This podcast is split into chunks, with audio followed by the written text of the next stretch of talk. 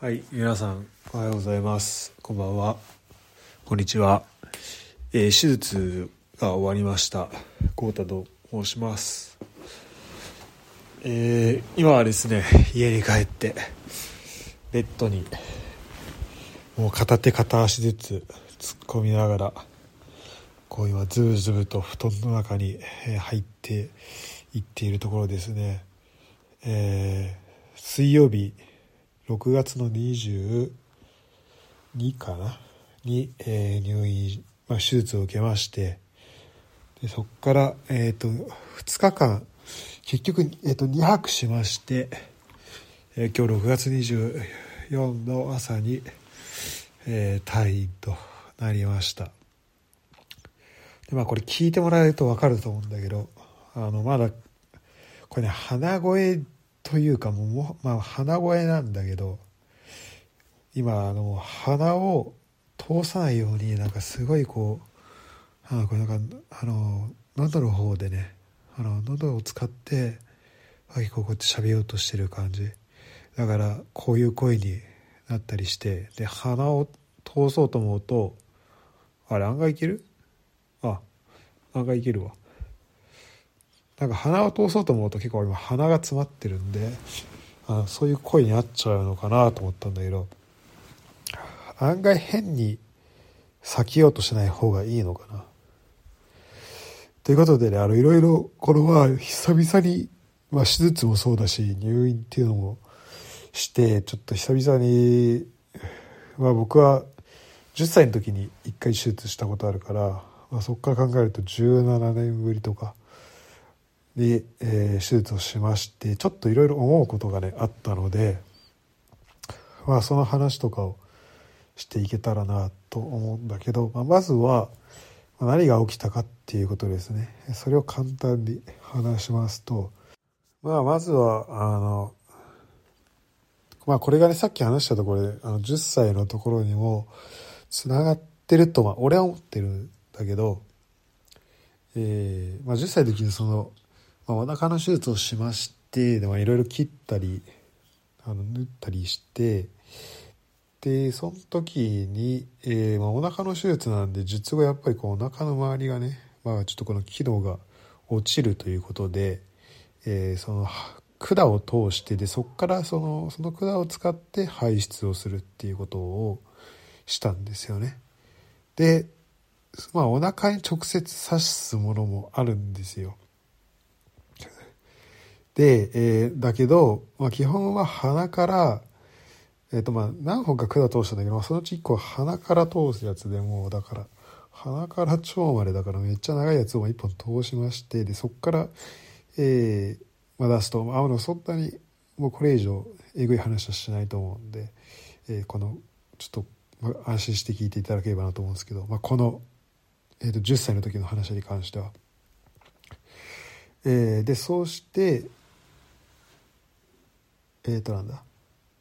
あです。でその時に多分なんかね俺の記憶だとやっぱ中学とか入ったぐらいから結構その辺あの鼻周りのなんかトラブルがね結構増えてきた気がするんだよね。で中学入る前の小学時代って俺ももう正直小学校4年生でも終わってるわけよ。その手術する前で。手手術した後はもうなんかほぼあのなんかまあ流してたんだけどだそう考えるとやっぱ手術をしだから小学校の時の記憶っていうのはだからその手術する前ででその時はそんなねまあまだ発症してなかっただけかもしれないけど、まあ、鼻のトラブルってそんななかった気はしててまあでもそんなこともないのかな。でまあでもなんかすごい違和感はあったけど小学校そのなんか手術した後も。でなんでかなと思うとその鼻に通した管を俺本当1ヶ月ぐらいずっと通してたからその1ヶ月ぐらいご飯食べれなくてあのすごい体重も減ったんだけどその間、まあ、ご飯もそうだけどあのやっぱその排出系のこととか全部そこでやってたからあのそれで多分ねはそれで左鼻にずっと入れてたのその管を。だからそれであのあこの左側の穴は確保されるけど右側が圧迫されてで軟骨もひあの真ん中から右にずれたんじゃないかなってちょっと思ったんだよね。って話はもしかしたら前回してるかもしれないんだけど、まあ、そんなのがありましてで、まあ、それはなんかあの日本の耳鼻科行ってもこれ手術できるよみたいな話もされたんだけどただ手術するってなるとまだこれがさすごい緊急性のある手術じゃないからさまあそんな状況でも一応十何年間とか生きてこれちゃってるわけよこっちは。だからなんかその学校休んでとかさ仕事の機会を逃してまでさそのその手術受けて受けようかっていうのもなんなかったし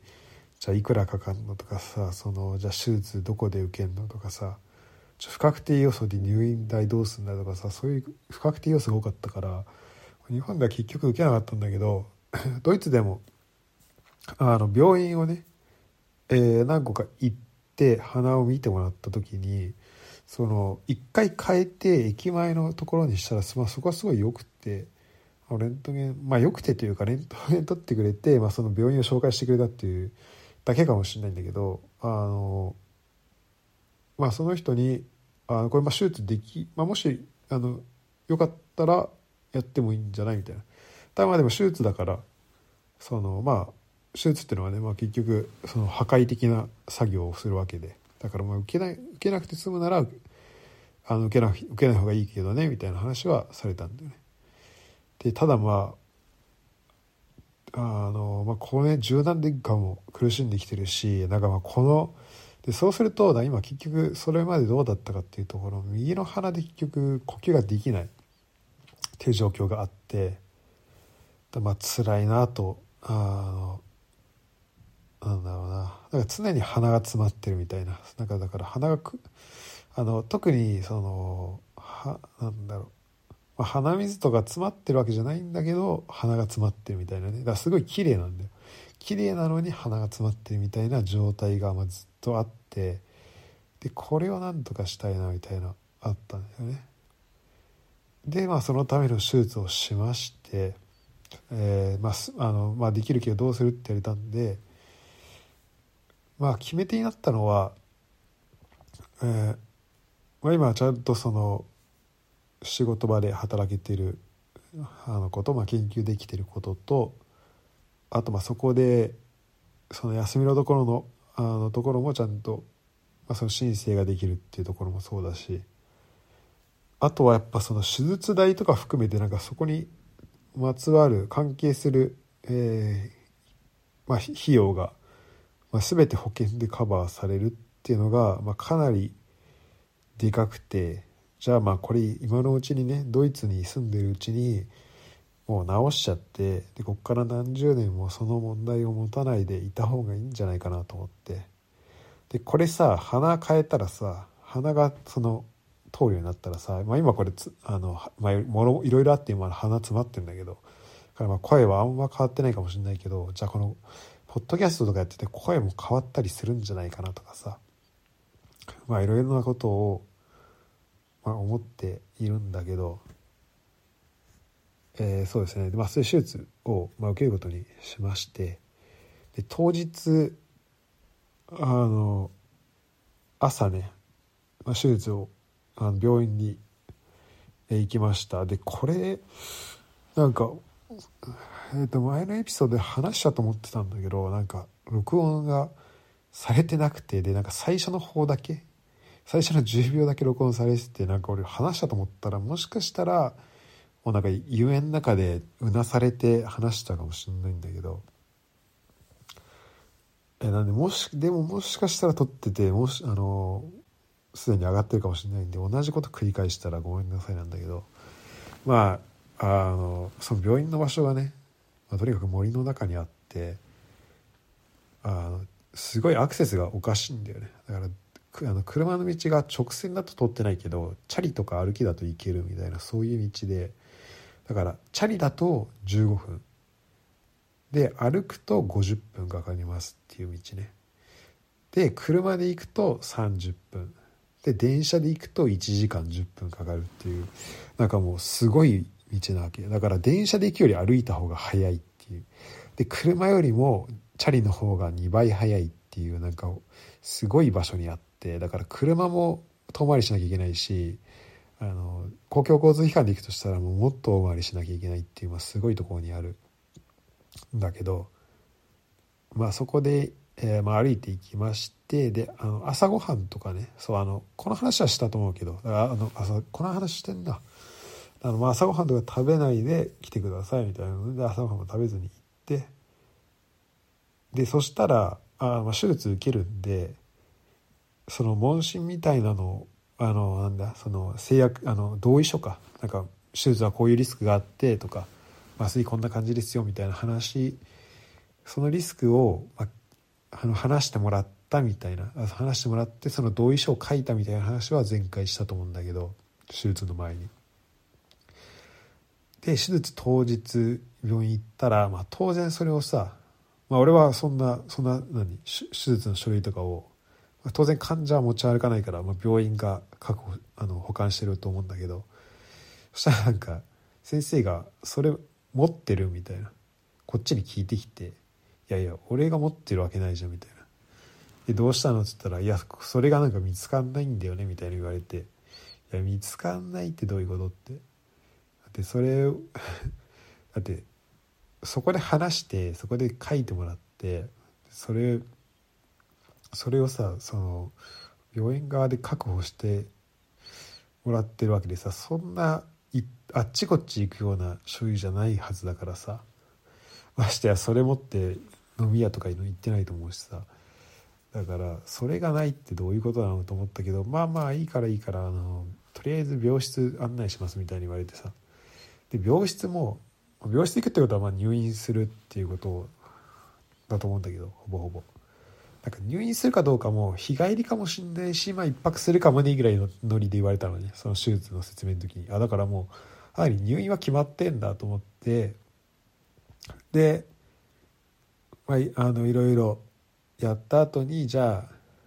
あ、え、ー、と、麻酔、あ、なんか手術台にね、手術の方に連れてかれて、で、なんか、そういえばその、手術する時ってさ、手術室に手術したことこれ聞いてる人に手術したことある人は分かると思うけど手術したことない人とかその周りその手術を見送りしたことない人とかでまあ医療映画とか見たらあんのかな。だからどうやってさ手術室に行くのかっていうのをさすごいもう忘れてたのね。なんか俺なんならその待合室呼ばれてそっから手術台に手術台の前のベッドまで行くんだっけなみたいななんどんなんだっけなと思ってたんだけど。でもその病室のベッドにね、まあ、出待ってたわけよ。でなんかその手術用の服みたいのにも着替えさせられて。で待ってたら、えー、呼ばれあ呼ばれてたか看護看護師の人が来て「じゃあ行きます」みたいな言われてでなんかその前にこれ飲んでみたいななんか鎮静剤飲まされて。で飲んでまあでも俺結構もう手術なんかワクワクしたんでね、まあ、その時まだ元気だしあなんかもうこれで変わんのかと思ってでその後腕あの手術台のでそっから手術室まであのもうベッドで連れてかれるんだよね。その病室に病室で寝てるベッド結構でっかいベッドよ。あの電動でこうリクライニングとかも変わるようなベッドからそのままあの病あの手術室までこうなんかよくあるよね。あのなんだ。えっ、ー、とあの緊急手術室みたいななんつうんだっけ。あそこまでさみんなベッドをこうやって配膳台みたいな感じでさ配膳台じゃないか。あのめっちゃすごい勢いでこう走りながら届けていくみたいな手術室まで、まあ、あんな感じ、まあ、あんな感じじゃないけど。あのもうベッド2人がかりぐらいでさ持っていくみたいなのでなんかちょっと楽しいよね。あの待合でいる人がこっちちょっと見たりしてちょっとあの人大丈夫かなみたいな感じで見たりしてで俺はそれをちょっとおなんか待合なんか待ってる人大変そうだなと思って、うん、思いながら、まあ、俺は手術室まで行ってでそこで手術室の前のところで多分それはなんか衛生的なとこだと思うんだけどそのなんか手術用の衛生的なところなのかな、まあ、あとま手術のその手術用のってなんか機能が違うのかもしれないけどその病室のベッドから手術用のベッドにリレーするっていうのが起こるんだよね。でそこでそこででも俺的にはもう行ってで麻酔してもらってすぐ手術受けてで気づいたら起きてるっていう流れだと思ったんだけどこっからねあの麻酔されるまでがちょっと時間あってまずそのリレーする中間地点のところでなんかベッド待ちみたいになってであでそれでなんかねあのなんか看護師なのかな？あれ医者、まあ、看護師だと思うんだけどなんかクロアチア人の人があの話しかけてきて「あのどっから来たの?」みたいな「日本だよ」っつったら「あなんか日本語勉強してて」みたいでなんかちょっとその日本語なんかあのフレーズをね何か言ってきたのを覚えてるんだけどなんかそんなのをするぐらいちょっと時間があってそこの町の。で何かっていうと、まあ、前の手術を待ってるみたいないやでも俺この日のこの時間に来いって言われたから来たんだけどなと思いながらまあ待っててでなんか1個前空いたらしくてでベッド変わってその手術用のベッド移ってでベッあの手術室のあの、まあ、より近いところ。まだ手術室まで来てないんだけど手術室のなんか待合みたいな感じにあの待合とは呼ばないと思うんだけど待合みたいな感じになってんだよね。でちょっとしたベッドの行列みたいなになっててでしなんかで、まあ、まだ俺の前でなんかいろいろやってるっぽいんだよね。だから一旦こっちで待っててみたいなまた全然違うとこ通されて。でちょっとしてからあじゃあちょっとあの腕にあの腕ちょうだいって言われてで腕になんかブスっていかれてでなんかこの上に点滴みたいのがあってで俺点滴だと思ってたけどあれ多分麻酔だったんだろうね。でなんかその後にあじゃあとか言ってなんかその呼吸器みたいなやつを持ってきたから俺それをはめてから完全にはめてからなんかあのなんだろうそ,、まあ、そっからなんかその俺が聞かされてたのは全身麻酔であの注射とあとガスでいかれるよっていうのは聞いてたんだよね。でまあ注射の方はその点滴みたいなやつでやるとしてガスの方はまあ呼吸器みたいなやつかなと思ってたからその呼吸器を口にパッてつけてからそのガスが噴射されると思ってた思ってたのよ。そしたらその看護師の人がまあちょっと俺の口のま3 0センチ手前ぐらいでずっとその持ってて早く来ないかなとか思いながらで来たらさちょっとどれぐらい耐えるか耐えれるか意識が飛ぶ前にどれぐらい保ってられるかをちょっと見とこうと思ってでまあそんなことも考えながらいたのよ。でもなんかどうやらその3 0センチ手前でもガス噴射してたらしくてあのなんかだんだんねなんか意識がねなんかちょっとぐにゃっとしてくる感じだったんだよねなんか目の前曲がってるみたいな。で、いかんせん何も準備してなかったから、あやばい、これが、やられたな、みたいな感じで、あの、気づいたら、もう手術終わってて、病室に戻ってたんだけど。あの、そうですね、それで、もうなんか、もうなんか自分がどこに、あれ、何、あれも終わったんだ、みたいな感じだよね。で「あ起きたの?」みたいな「起きましたね」みたいなも看護師の人もなって。でその時はお昼時だったんでご飯ランチ運ばれてきて。でね、えー、とまだ左手に点滴みたいなのがついてる状態だったけど、まあ、それもすぐ外されて。でえー、なんか俺のねそうなんか顔が冷たかったんだよね。で何かなと思ったらその顔の炎症、まあ、そのさ鼻を手術してるから、まあそのまあ、傷を作るわけだよね。でそこでもめっちゃその炎症が起きるからそれを多分抑えるためにこうなんかアイスのみたいあのなんですよ。あのよくさ昔のアニメとかあのドラマとかで見るさその熱出た人でさの隣にさ枕元にその氷水置いてあってさでそこにこう布巾みたいなのでさあのよくこう看病してあげてる人が冷水を手で絞ってさ頭にかけてあの額にかけてあげるみたいなあるけどあんな感じのやつがもうガーゼがたくさんあってガーゼとでガーゼの上にも氷が敷き詰めてああるみたいな感じでだからこれでああの鼻冷やしてくださいみたいな。鼻がめっちゃ炎症になるから冷やしてくれみたいに言われて。でもうなんか右も左も分かんないままとりあえず飯も食ってきたしああオッケーと思ってで左手も自由になったしねその点滴されてたけど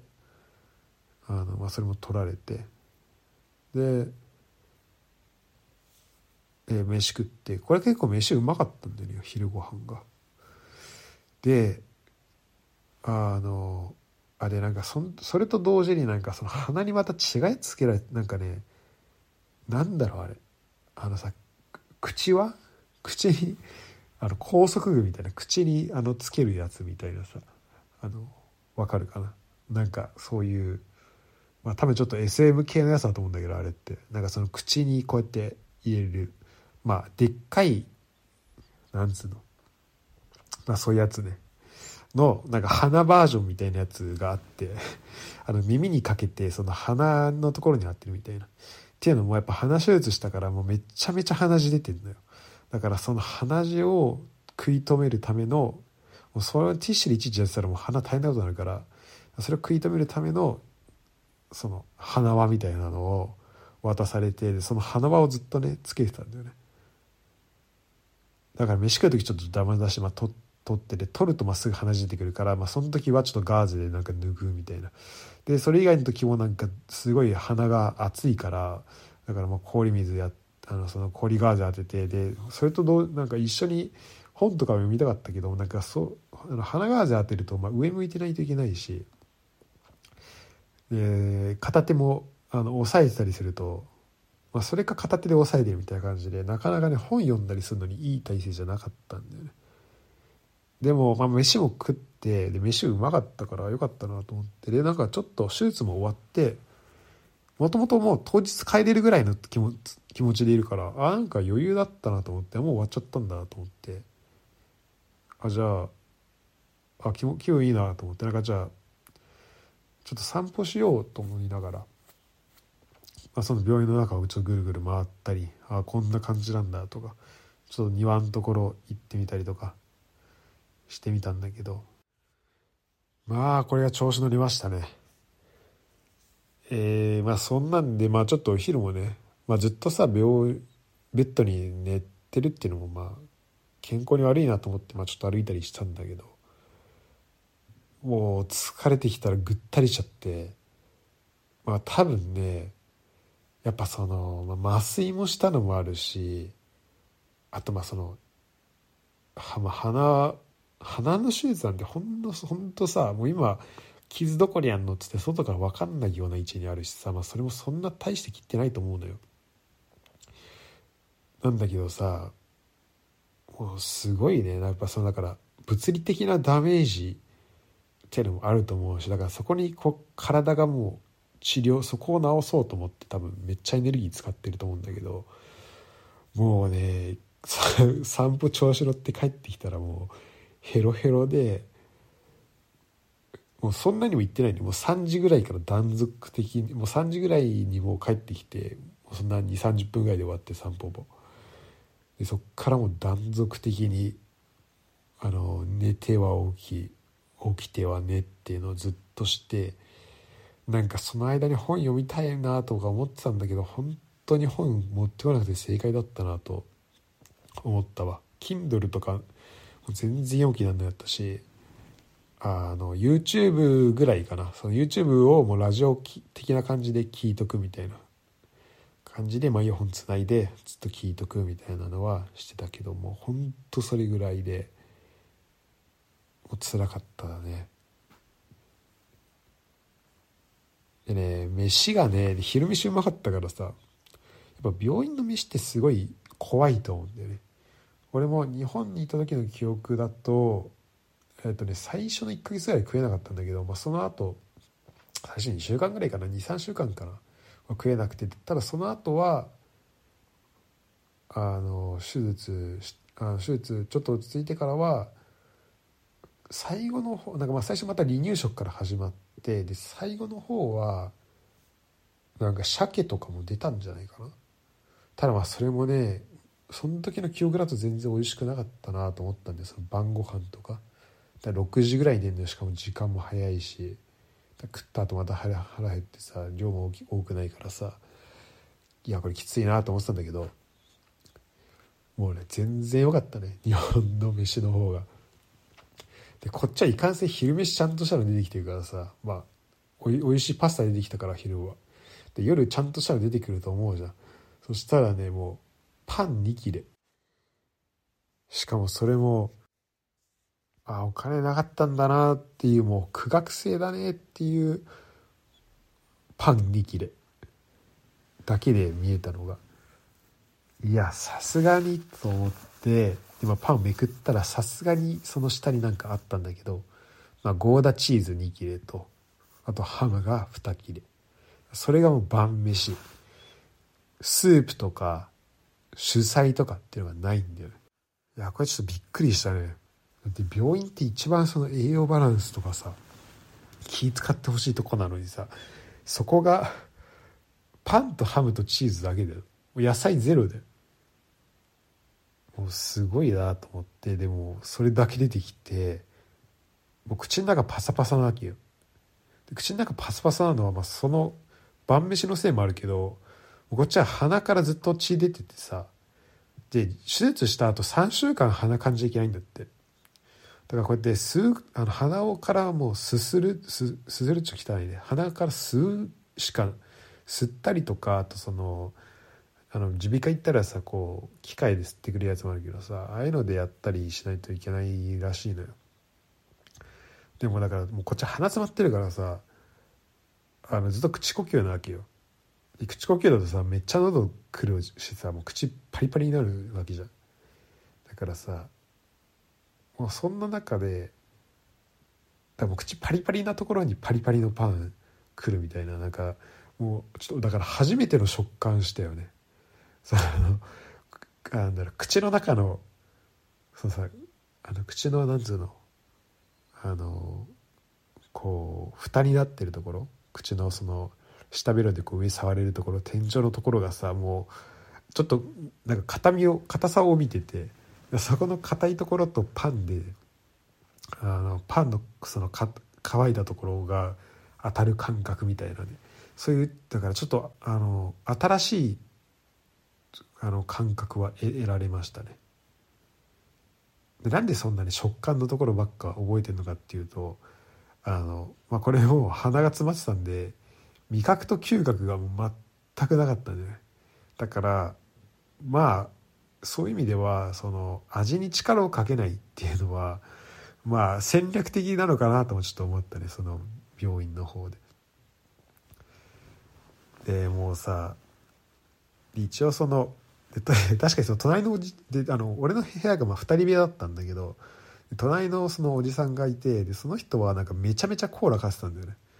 でそのコーラ下で買えるからよかったらこれ小銭あげるから買ってきなよみたいに言われて「ああマジっすか」みたいな「いやでもさあの自分で買ってきます」みたいな感じで言ってもうさすがにこれ晩飯だけ晩飯これだけっていうの辛いなと思ってさ。でまあコーラかとも思ったよ。その日本だったらポカリとかさクエリとかさそういうのやっぱ飲みたいじゃんかあの体調悪い時とかは。まあコーラちょっと糖分多めだけどまあまあ、まあね背に腹は変えられないと思ってで行ったらあのまあ当然のようにねそこは現金のみなんですよね。カード使えないと。で一応その隣に ATM があってで ATM でお金を下ろせれば下ろせば OK ってなったんだけどその ATM が3えっ、ー、とねまあ違う自分が使ってる銀行の会社とあの違うとこだったんだよね。シュパーカッセってところで使ってるんだけどえっ、とポストバンクかな。なんかその郵便局系のやつだと思うんだよそこが。で、まあ、ちょっと嫌な予感もしながら最低が10ユーロ下ろせるってことだったんで10ユーロあれば、まあ、コーラ3本ぐらい買えるからコーラ3本とあとなんかスナックなんかグミがあってグミが1.3ユーロで 1, 1袋買えてたから、まあ、これ2袋ぐらいいったらさすがに1泊だったら3袋とまあコーラ3本と2袋だったらまあちょっと多すぎるぐらいだなと思って、まあ、10ユーロあればいいかと思ったらなんとねそこがね手数料6ユーロかかるって出てきていや60%よ。手数料60%なんて聞いたことないでしょ。10ユーロ下ろすのに6ユーロプラスで必要って言われて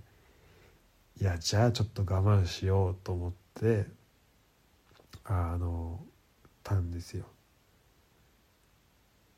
でまあだから現金しかでしかそのまあ現金しか使えないそのね自販機っていうのもあってまあ怖いなみたいな。でまあちょっともうじゃあ今日はこのままもう頑張って寝ようと思ってで もその時でもまだ夜7時8時ぐらい。でもこっからなんかねその術後のあの熱みたいな体温がすごい上がってきてで頭痛も出てきてみたいなのがすごい来るタイミングでそこでね、まあ、結構しんどかったねそれが。だから本当まあ全然日帰りとか無理だなと思ったそれやって。なんか手術全然日帰りなんだろうそ術後からまあ別にもうだって鼻血めっちゃ出てるし、まあ、そんな状況で家帰りたくなかったのもあったけど術後仮に良かったとしてもそのね大体術後11時間後ぐらいに熱くるらしいんだよね。それなるとしたらいや絶対家帰っちゃダメだと思ってでそのさ氷につけたガーゼみたいなのもさ家でさ誰も作ってくんないしさでその水みたいなのは常にそのペットボトルたくさんなんか用意してくれてて病院の方で。それで飲めたしもうだからちょっと手伸ばせばある位置にあったしでなんか体調悪くなったらまあ看護師さん見てくれるから。いやだからまあそれだなと思って。だからマジ病院ってまあ飯はまずいんだけどまあまずくはないか。飯は飯はねまずくはないんだよ。ただもうひたすら質素なんだけど。質素だけどあのぱこの安心はできるなと思ったね。改めて。まあそれがすごい大事だなとは思ったんだけどただもうそっからもう頭に対し熱出てるしで呼吸ができないとにかく。だから口でずっと呼吸しなきゃいけないしさ。で鼻はもうさ詰まりすぎてさ詰まってるけど次のその何体温が押し寄せていくみたいにさもう鼻の中も混乱してちょっとなんか変なとこから音出てんだみたいななんか目なんか目元から音出てないみたいななんかもうそんなぐらいに、まあ、なっちゃってるしさ。いやもうストレスもすごくてやっぱ頭の近くだからなんだろう。やっぱそのちょっとしたことがすごいこう響くんだよ頭全体。で辛いしさ。でまあで逆に呼吸あ鼻が通じなくあの嗅覚なくてよかったのはなんか自分が臭いとかさその 他の人臭いとかさそれが全く分かんないことだね。だからあのそうだ俺その、まあ、一応1回だけシャワー浴びたんだけど軽く。多分その前後でなんか自分の体臭とかも全然分かんなかったし飯の味もしないんだけどその代わり。で他の人隣の人の匂いとかも全然しなかった分かんなかったからまあ、それとかはあの、まあ、悪いところを見なくていいっていう意味ではいいのかなと思ったけどね。でまあすごいこれ30分ぐらい話しちゃってるけどえー、まあそんなんで、まあ、でも頑張って夜を越えて4時ぐらいにね一回目覚めた時はもう絶望したね。こっから朝までどうしようみたいな。もう何もできないぐらい。もう寝るしかないけども寝るのも疲れたみたいな感じで。じゃあ一回ちょっとコーヒー飲み行こうと思ってそのあのその入院してる人が行けるそのお茶するスペースみたいなのあるから、そこでまあコーヒーだけちょっと汲み入ってでまあちょっと軽く飲んでで戻ってきてちょっと落ち着いて寝てでそしたらその朝の体温を測りに来てで朝飯来てで朝飯も前日に聞かれるんだよね。なんか朝飯どんなん食いますかみたいなのでなんかそのブルッヘンっていうそのドイツのねよくある丸いパンがあるんだけどそれにしますかとか言ってじゃあそれにしますって言ってであとチーズにするみたいなところでチーズくださいって言ってでジャムどうするみたいに言われてあまあジャムはチーズあるしジャムはいいかなみたいなことなんだけどそれってさなんだろうオプションみたいなやつだと思うじゃん。なんかその何？例えば飛行機でさチキンはフィッシュはチキンチキンはビーフ。なんか聞かれた時さ、まあ、それも出てくるけどさ他にもいろいろついてるじゃん。デザートとかさ前菜みたいなやつさついてるじゃん。でもマジそれだけ出てきてだからそのブルヒヘンっていうあの、まあ、パンの塊とあとチーズだけ出てきて本当まあ朝飯っちゃ朝飯なんだけどその晩飯朝飯パンとチーズだけ。この栄養バランスやばいなと思って。だからその他にサラダとかも何もないんだよね。でいやそんなんだったらあのジャム頼んどきゃよかったと思ってじゃごめんちょっとジャムちょうだいっつったらはいじゃあたくさん持ってきたやつでジャム4つぐらい持ってきて。だからもうこの際だからと思ってジャムも全部使ってその4つ。もう全然もうでもさ味覚もないからさもうでももうこっちはもう栄養というかさなんか食った感欲しいのよ。だからパンパンは半分に切って、まあ、サンドイッチを作ろうと思ったんだけど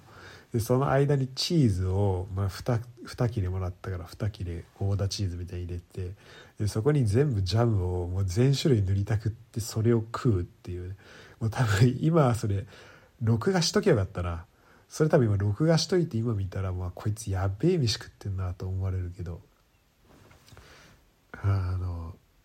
まあチーズとまあジャム。まあだから合わないことはないよね。うん。でまあジャムもなんかチェリージャムとかアプリコット。あとなんだっけな。えっ、とねなんかそこから行くかみたいになったんだよ。ななんかさジャム持ってくんならさまずはさブルーベリーまあブルーベリーよ。あの一番外れてるとして一番王道じゃないやつとか。として、まあ、ブルーベリーでまずいちごジャムいるでしょ。もうねアプリコットチェリーだったからね最初のその2つ。であともう一個なんかと、まあ、ブルーベリー。だからブルーベリーがもう一番あの、まとも派閥の方にいるんだよねそのジャムが。でまあだからちょっとあなまあそういうのもいいことに、えーまあ、ご飯をまあ頑張ってねあの味わいましてやっぱ起きるとちょっとマシに朝はちょっとマシに感じる瞬間もあるんだよね。でその後あのお医者さん来て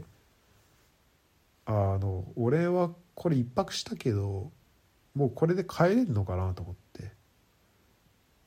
っていうのはその俺の隣にいた人は俺よりそのスケジュールが1日早いんだよね。だから俺が手術で着いた時にはその人は前日に同じような手術をしてて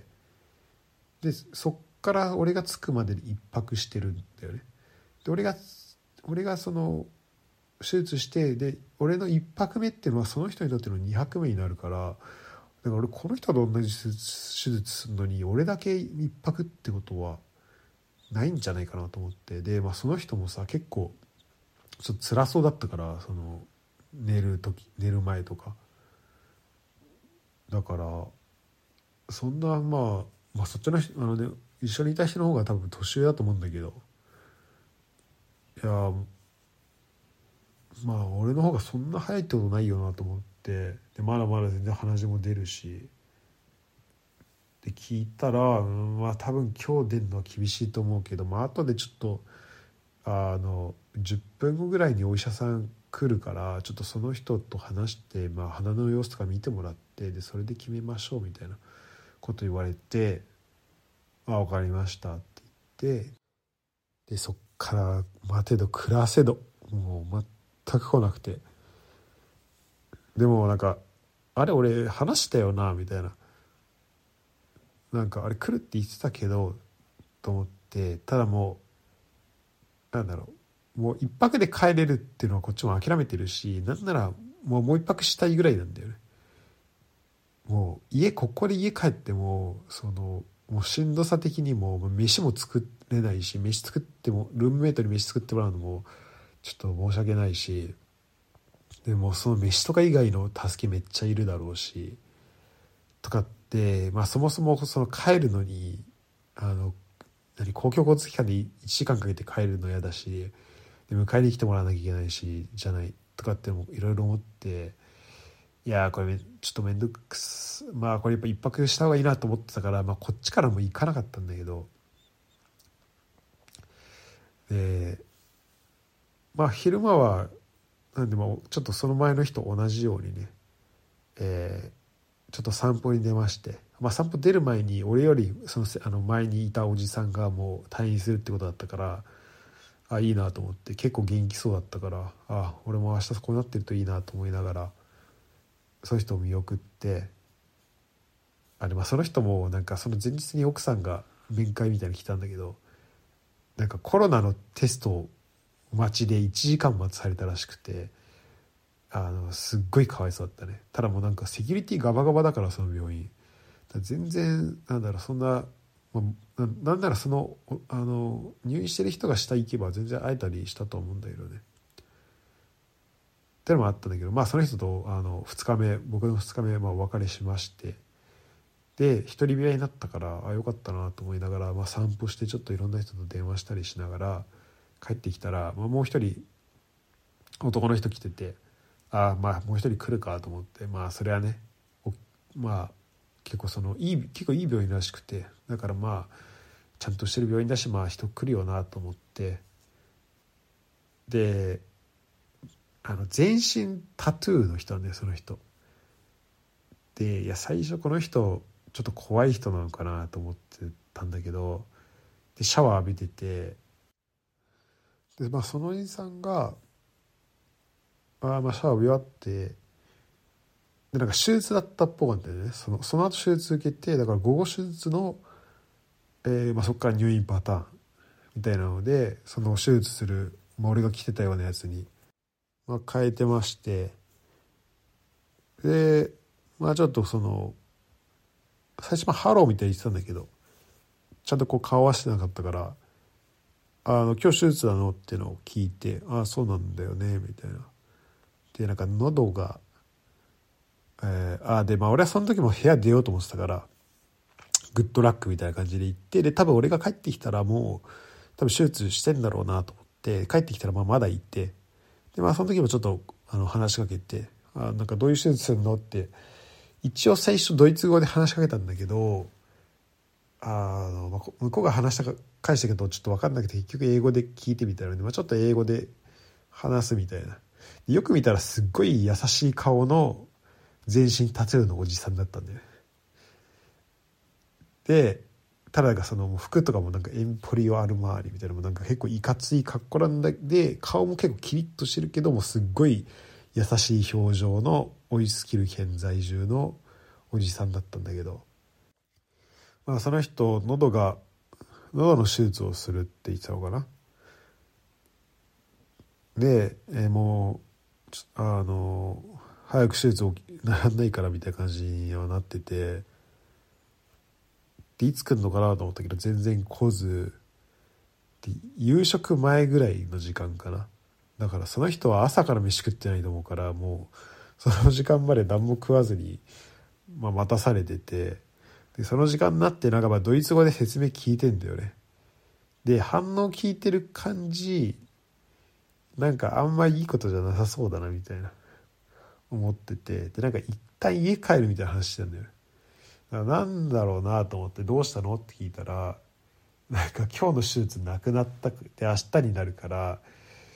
あの、まあ、とりあえずもう飯は食っていいと。手術前飯食っちゃダメだったからそれ食ってなかったんだけどもし今日の手術なくなったから飯は食っていいと。だから明日また来てくださいみたいな感じになってでその人は一回家帰るかでも家帰ってもどうせ明日の朝来なきゃいけないから、まあ、この辺でじゃあ飯食ってまた戻ってくるわみたいな。なんだよみたいな。なんか結構ね案外そんな怒ってなくて、まあ、しょうがないなみたいな感じのあの反応の。だからほんとすごい優しい感じのおじさんだったんだけど。いやいや大変だなと思って。で、まあ、こっちはもう夜になってきたからだんだんそのまたなんか熱またねなんか夜になるとちょっと熱がぶり返してくるんでね。できたりとかあとまあ頭痛くなっていてあまた来たなと思ってまた、まあ、7時ぐらいからずっと寝ててで気づいたら11時。でなんかパッと起きたんだよね。そしたらもう隣のおじさんもパッと起きてそしたらなんかそこにあのそのお医者さん？朝来るって言ってたお医者さんがすっごい勢いで入ってきて息絶え絶え。どっかから走ってきたんじゃないかなみたいな勢いで来て「あ本当ごめん」みたいな。なんかもう朝からもうめっちゃ忙しくてみたいな。いや来るって言った時からもうその時も夜11時とかだからね。から来るって言った時からもう15時間ぐらい経ってるけどまあずっと忙しかったんだなと思って。だからなんだろうな。スーパーマラソンみたいなのをしてたのかもしれないけど。であのまあその人がまああの鼻の調子とか大丈夫みたいな。まあ頭痛くて熱もあるけどみたいな感じの話をして。で本当はそれをさ朝やってさでそれで俺が残るかどうかっていうのを決めるはずだからそれとかはもっとこう早めにやってほしいところであるんだけど本当に俺が帰りたいだったとしたら。ただまあ別にねもう俺としては全然いいかなと思って。ただ俺がこれぐっすり寝てたら結構あの腹立つ入り方だったなと思って。本当に俺がぴったり目覚ました瞬間で隣の人もなぜかマジ同じタイミングで目覚ましたんだけどそのタイミングでその人も入ってきたからよかったけど、うん、なんかまあナースの人とかはまあねそれはみんな、まあ、コンコンってやってパッて入ってくるんだけどさ、うん、なんかしもなんかだからまあプライベートとかはあんまりやっぱ病院だとないよなっていうのは改めて感じました。ね。あとやっぱりそのなんだろう医療は最高だけど事務作業が最悪っていうのがちょっと今回の事務手続きが最悪っていうのがちょっとそのドイツの病院で思ったことかな。で、まあ、結構寝るのもまた大変で朝4時5時ぐらいまで朝起きてからもちょっと微熱があの朝早いタイミング6時時ぐらいでまだ微熱がちょっとあっていやこれ前のおじさん2泊で帰ったけど俺これでいけんのかなみたいな。帰れるかなとか思ってて。で朝飯運ばれてきて飯食ってでまた一回寝たら、まあ、10 8, 8時とかなってて。したらなんか全然一気に体重良くなってあのまあ頭痛もあなんか前日に痛み止めは飲んだんだけどそんなもの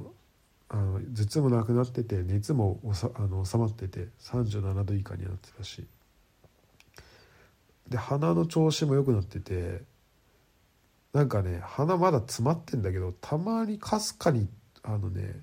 右側の穴からね歯の呼吸できてる時があるんだよね。それできてる時すぐもう感動するね。で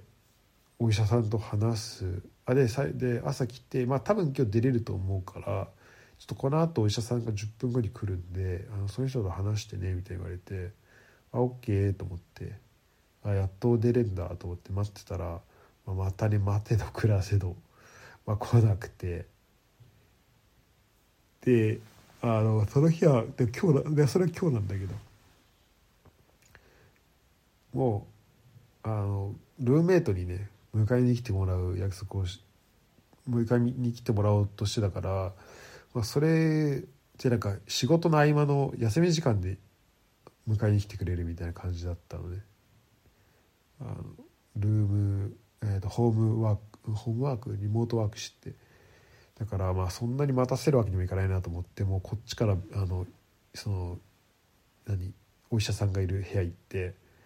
「あの帰る許可ください」って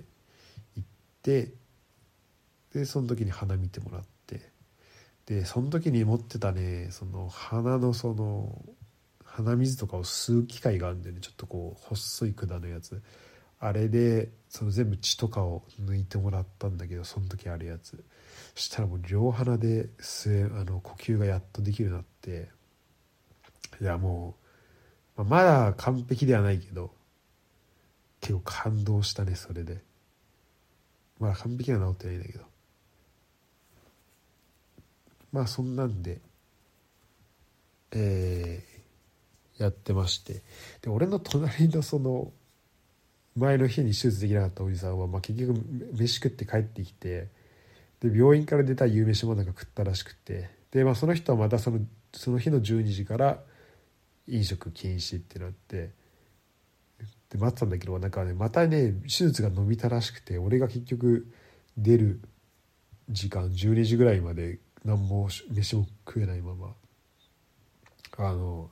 ベッドにほったらかしになっててもうかわいそうだったけど。うん。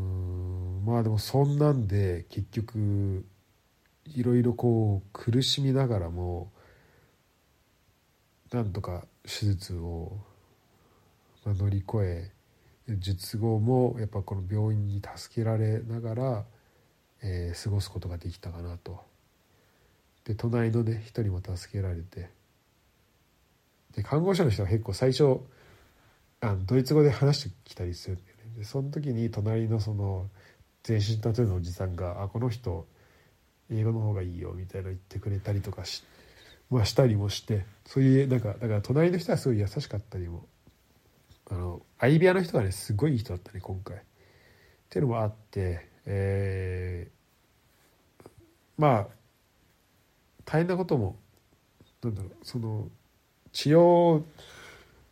の過程は思ったよりはしんどかったなんか本当にあの日帰りに行くのは本当無理だしだから日本だとこれ1週間しゅあの入院したりもするらしいねだけどまあこっちだとだから今俺なんだろうちょこちょこ鼻血があの外から見える状態でいるんだけどそれがもう全く見えなくなるぐらいまでよく何の待つのかな日本だと。まあ、もしかしたらちょっと違う手術かもしれないけど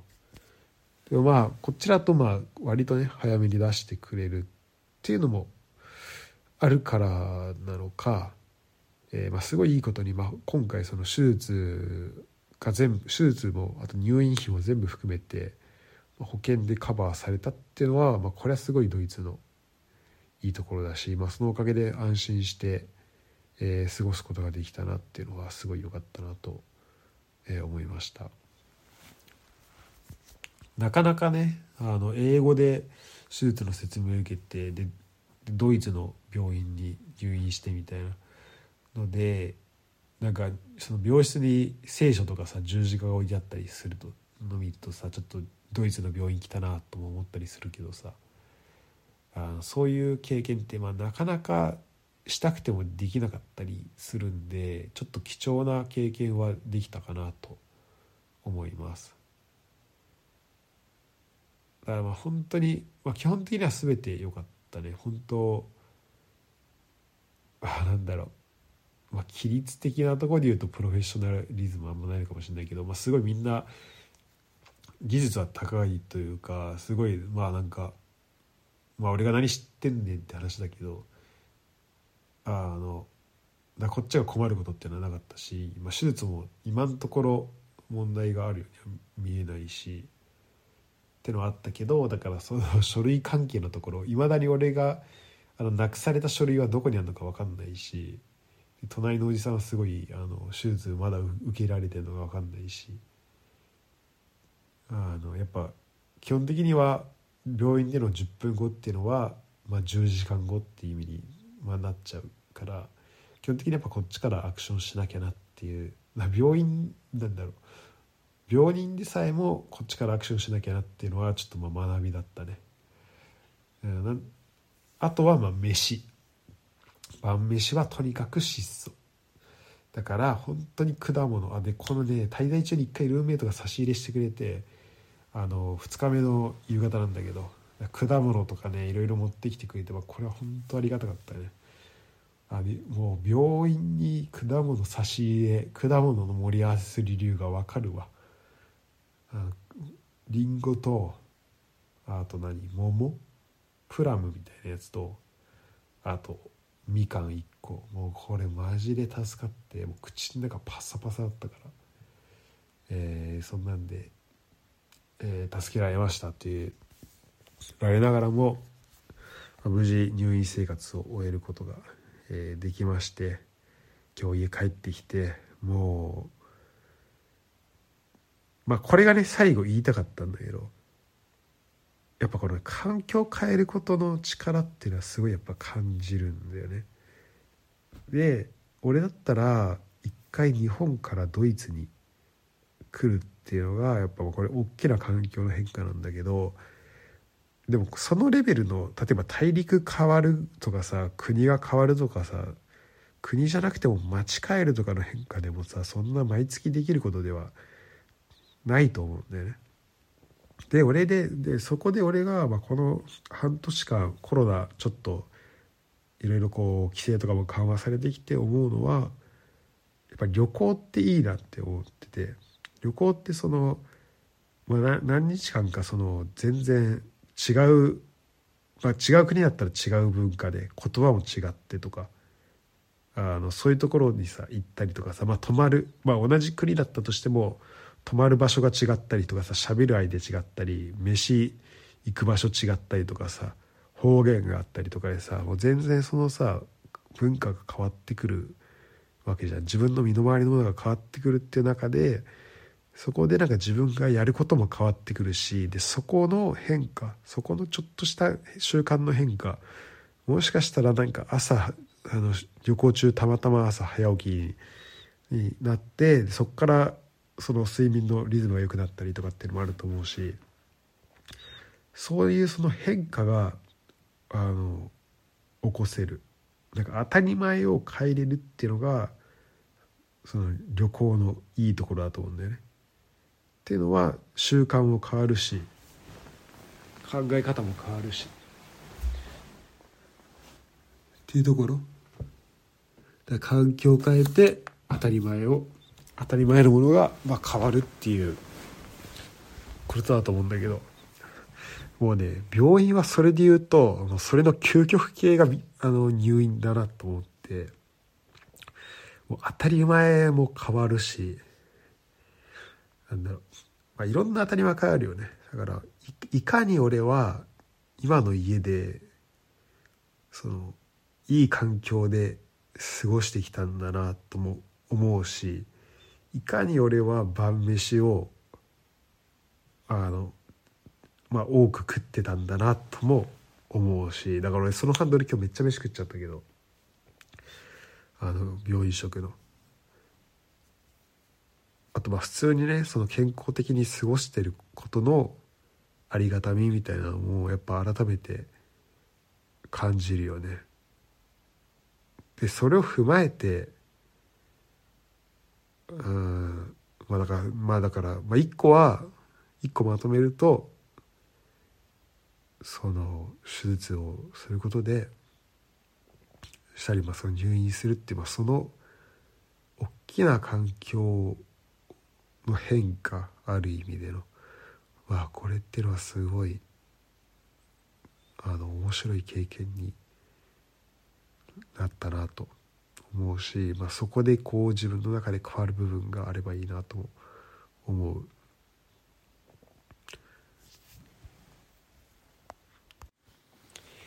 でまあ今日これはまあ1時間いきますよ。あもうこれまあ録音し始めた時は10分20分ぐらいで終わらせようと思ったけどまあこれ今まで聞いてるってことは、まあ、1時間以上あると思って聞いてもらってると思うんで、まあ、それでいいかなとは思ってるんですけど、まあ、ここまで聞いてありがとうございます。まあ、もうちょっとで終わりにしたいと思うんだけど、一応まだ病み上がりというか、体調もベストじゃないんで、なんでこの状況で1時間も喋ってるのか、ちょっと謎ではあるんだけど、なんか入院自体は、まあ大変なこともあるけど、やっぱなんかこれを経て、その、まあ、改めてなんか自分の体のこととかは、すごい考えられるようになったしまあなんかこれでそんな大きく変わった感じはしないけどなんか例えばちょっと鼻切っただけでさ手術しただけでさ、まあ、麻酔の麻酔もあると思うけどさ夜もこんなに本とか読みづらくなるんだみたいなもう読め読む気なくなるんだなみたいなのもまあ一個発見だったし。でそっから思うとなんかそれよりさはるかに大きい手術してさもう管もたくさん入れて今回本当に尿道カテーテルなくてよかったなと思ったんだけど。でもそれも入れてさ点滴もずっとしてで水しか飲めないで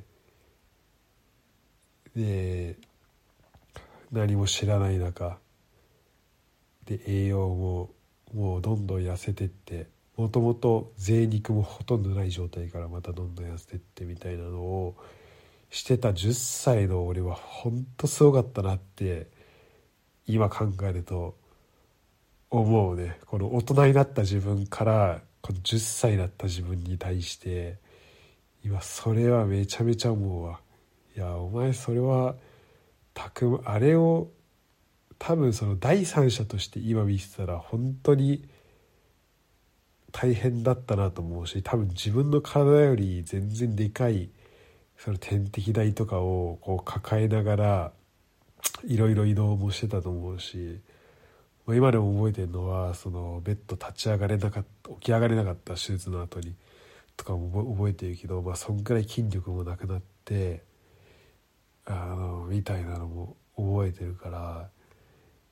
いやすごなんだろうそれあれを乗り越えた自分はすごかったなってかその時の10歳の自分はすごかったなと思うしなんかまあそのなんだろうなんかまあとは言ってもやっぱそのなんとなくそのその環境にいて新しい環境でこう時間が経てば、まあ、時間が何とかしてるくれることであるんだよねその手術の時って。だからそこでのなんかあのまあ知らないでしょみたいな最悪死にそうになったらここ病院だしみたいなそういう図太さはそこでついちゃったのかなとも、えー、思いなんか改めてそこの自分を発見できたのは面白かったなと、えー、思いました。うんだからそうね、まあ、今自分今の自分でもその時はなんかそんなお腹痛かったなぐらいで全然なんだろうそそんなことも考えられてなかったんだけどうんちょっと今その17年前ですか。2004年だから18年前かほとほぼ。18年17年半前とかのちょっと自分にあったらそれは言ってあげたいね。お前マジ頑張ったなとは言ってあげたい。でというところでまあいい感じで終わりにしたいんだけど最後にちょっと今回入院してて面白いなと思ったことをこう一個えー、言おうと思います。でそれは、えー、手術後におしっこが出たことを看護師さんに言うと結構ホッとされるっていうのがあそうなんだっていうふうに思ったんだけどやっぱその全身麻酔した後って、まあ、さっき尿道カテーテルの話したけどその排尿の、ね、機能がやっぱちょっと下がるらしいんだよで特にまあ俺がそれやったのは特にその後まあ大きい手術だったからそんな立ち上がれたり立ち上がったりとかもできないから、まあ、その証明するとしても、まあ、死瓶にしたりとかそういうことになるっていうのもあったから、まあ、それも含めてのこのカテーテルだったりもするんだけど。で、まあ、なんでカテーテルをするかっていうと、まあ、それだからおしっこが、まあ、漏らしたりしないようにってのもあるかもしれないけどどっちかというともう多分おしっこする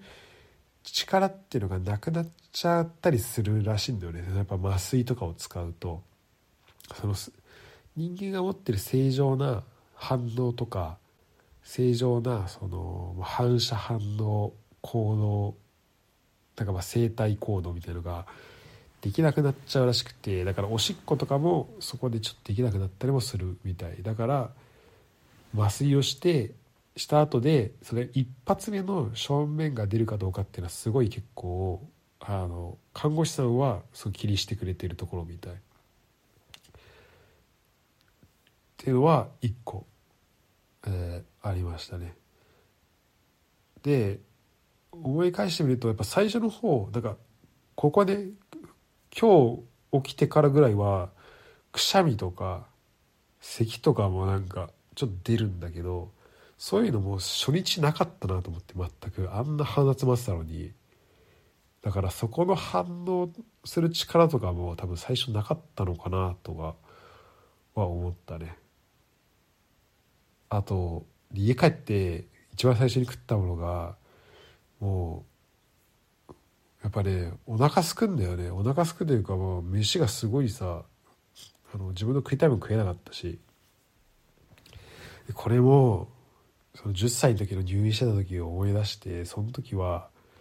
もうテレビでねしかもその時なんてあのお金払あのお金払ってその病院でさ1,000円で買えるカードみたいなのをさ親に買ってもらってさそれで見るようななんかテレビ番組を見てたわけよ。で、まあ、それじゃないとテレビ見れなかったよね当時はね。で1000円であれ何分見えんだろう。もうそんな大して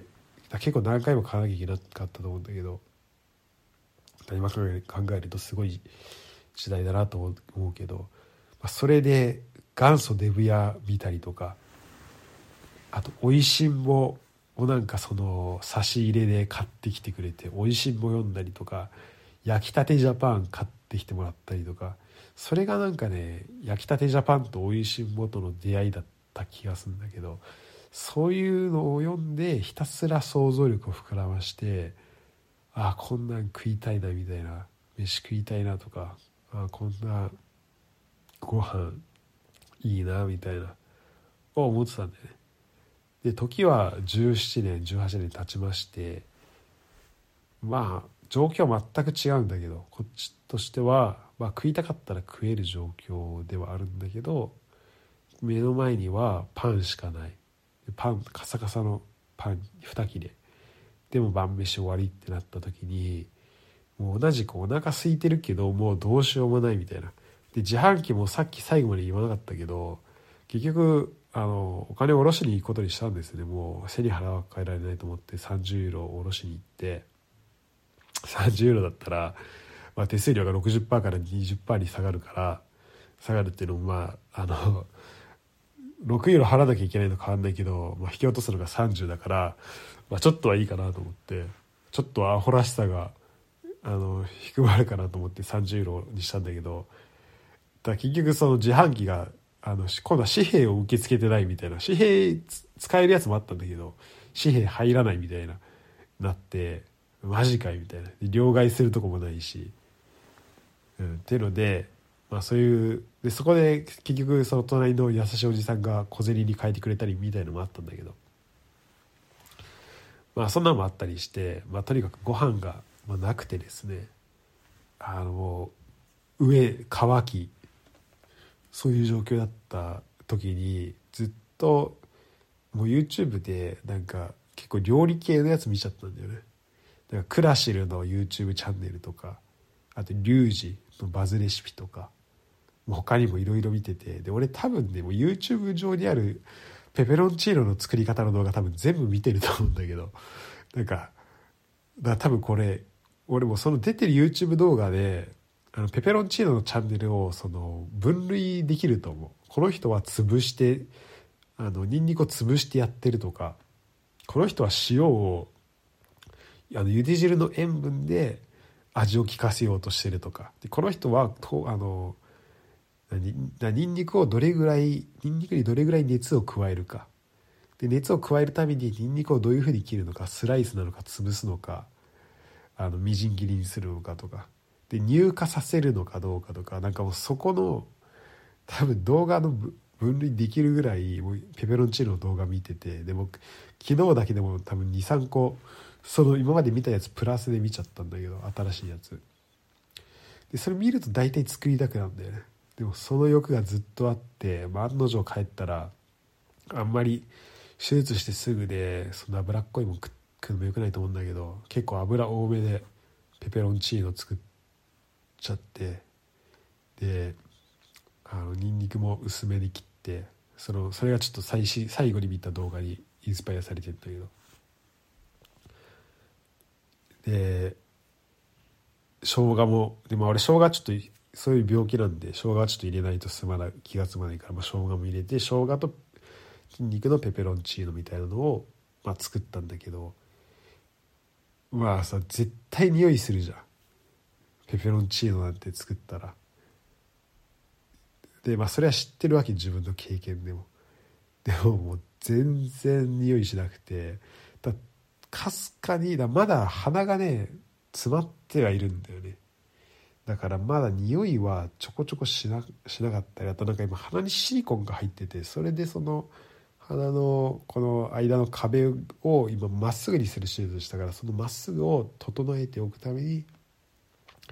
あのそこをサポートするためにシリコン入れてんだけど多分それのせいもあるのかしんないけど、まあ、とにかく匂いは全くしないわけよまだ。だけどさっきにあのペペロンチーノ作ってたら本当なんかあの5キロ先ぐらいからちょっとニンニクの香りがしてあちょっとだけ進歩したっていうふうに思いました。ということで本日は、まあ、すごく長く話しましたけど今回の術後について、えー、話させていただきました。なかなかね1時間10分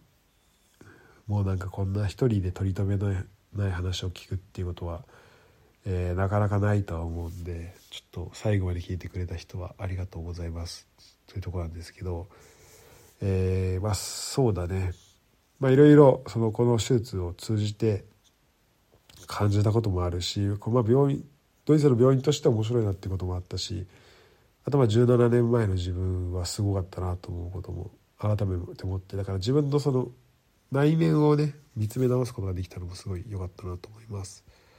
ということで、えー、最後までありがとうございました。えー、また、えー今ね150回に向けていろいろやってるところで、まあ、こっからしばらくはこっからしばらくって今6月24日に撮影してるんだけど、えー、これがちゃんとで今、えっと、手術前のやつはもう出してんだけど、えー、でもう、えー、と次の月曜とかにまた違うやつもっと前に撮った5月ぐらいに撮ったやつを出す予定です。っていうのも5月ぐらいから8本ぐらい溜まっててそのこのソロで撮ったやつが。だからそれ一気に出そうと思ってたんだけど手術の前後に、えっと、前後に撮ったやつはちょっと先にこっちで出しとこうと思ったんで、えー、手術前に撮ったやつはもう公開してあるんだよね。手術後に撮ったやつは今撮ってる、まあ、これがそうなんだけど。だからそれを今すぐ出せれば、まあ、ちゃんとこれ聞いてる人にとっては、まあ、メイクセンスすると思うけど。